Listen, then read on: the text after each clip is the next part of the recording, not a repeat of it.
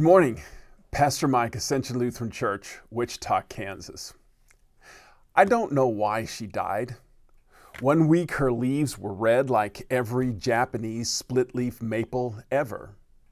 The next day, dry and wilted, shriveled, followed by twigs snapping easily, no rubbery ability to bend without breaking.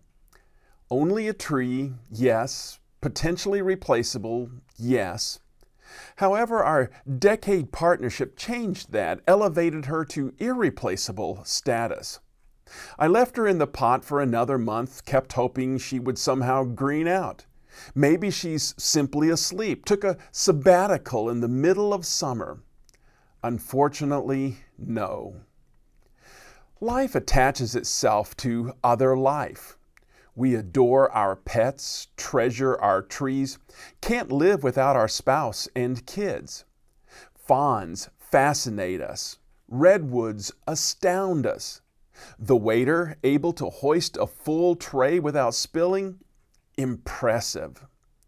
Something about living objects set them apart, adds magnetism to their being, leads us to wonder at their workings in awe of their ability to keep going.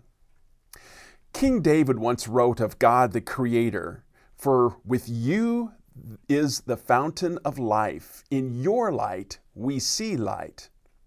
The Apostle John once wrote of Jesus, In him was life, and that life was the light of all mankind.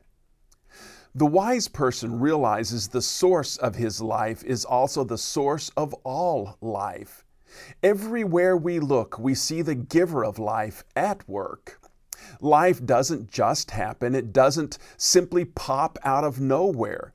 It flows from the Creator, from the one for whom life is second nature, as easy as let there be.